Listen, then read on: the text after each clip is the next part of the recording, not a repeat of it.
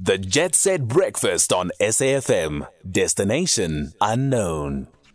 Well, destination, we're going to find out right now. The clue was that we were centered on the town of Grabouw, a large, lush area of land circled by the mountains in the Overberg. What is the answer? Well, we've got Alison Green on the line, who is the owner of a wonderful, wonderful place to go and visit called the Wildekrans Country Lodge. Alison, thank you so much for joining us. Thank you. Good morning. Alison, where are we going? So you're coming to my place of birth, which is the Elgin Valley.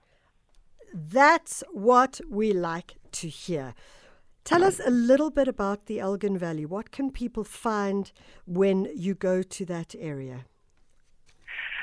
So I think what what makes it unique first is its proximity to. It's only 80 kilometers from Cape Town International, and um, with the increasing need for people to escape into a more natural environment, um, the proximity is um, is useful. Um, it's an agricultural basin traditionally an apple growing area, and um, of course, vineyards have come into it in the more recent years. Um, surrounded by the Kogelberg Mountains, which you mentioned just before I came on. Um, so every corner, no matter where you are in the valley, you have a very big horizon um, of a mountain backdrop. Mm. So it's quite a spectacular place to be, and it's very integrated into the the Kogelberg Biosphere, which is a World Heritage protected site that surrounds the, surrounds a busy agricultural valley. So, when we look at that area, I know that as part of the Wildekrans Country Lodge, Country House, what you do do is you do the Green Mountain and Blue Mountain Trail. And I know this because I've done them both uh, over time and absolutely loved them. If one takes one of those trails, what would you see, like up in the mountains and further afield? So, if you take one of the trails, firstly, you're accompanied by a guide who will, so you'll leave with a great knowledge of a mixture of um, geology and um, the flora and fauna that you find up in these Kogelberg Mountains, as well as an experience of the agricultural, because we also walk through the, we, we have um, partnerships with some of the farms, so we also walk through farms.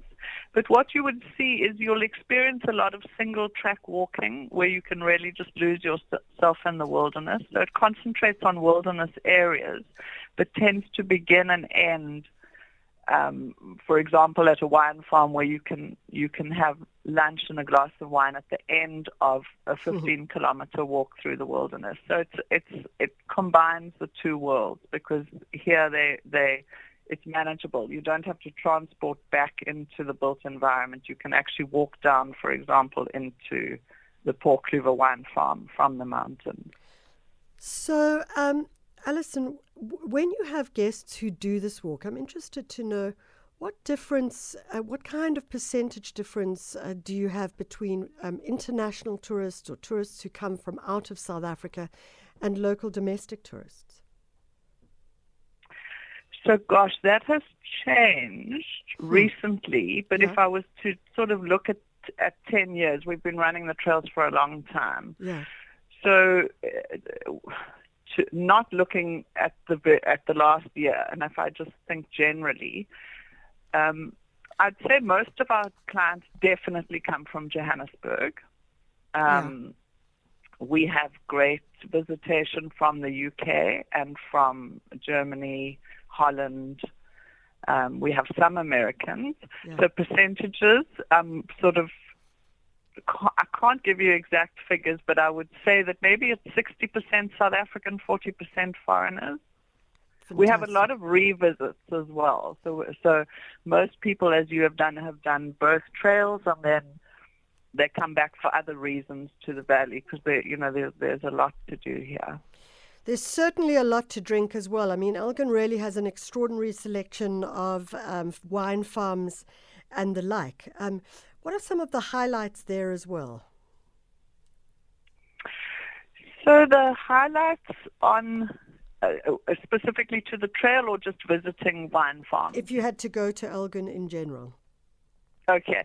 Um, well, the highlight through the would be the Elgin wine route, Mm. which um, you would find. Um, there's a map on the internet which takes you farm to farm, and each farm will have their own offering because it's a they tend to be smaller wineries.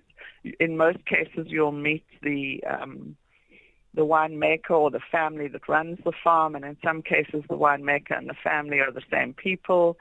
Um, so I think the the the reason to seek out this wine route is the individual approach to it. It's, they're, they're not big commercial wine farms. They are they're farms with their gates open that you can visit and um, and meet the people who are behind the wine.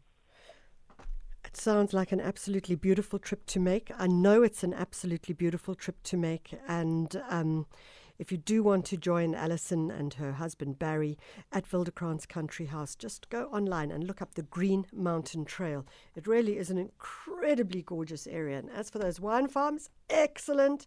And as for that, uh, glamping or hardly not glamping but certainly slack packing where you like at the end of the day can have a glass of wine after a long hike it really is the way to do it it's 834 and uh, i wanted to ask alison i don't think she's uh, any longer on the oh alison here's my question to you yes do you know um, which element on the periodic chart krypton is Oh my word! I wish I wasn't on the line anymore. I do. I think it's its shortened form is CR, and I think that's about as much as I'm going to remember. Well, we'll leave it for you to find out because, in fact, krypton is element number 36. Okay?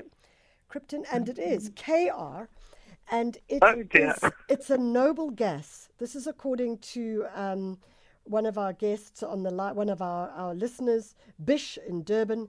It's element number 36. It's a noble gas that is inert. It's used in fluorescent tubes. Its most famous claim to fame, Superman's home, and the chemical that could destroy him.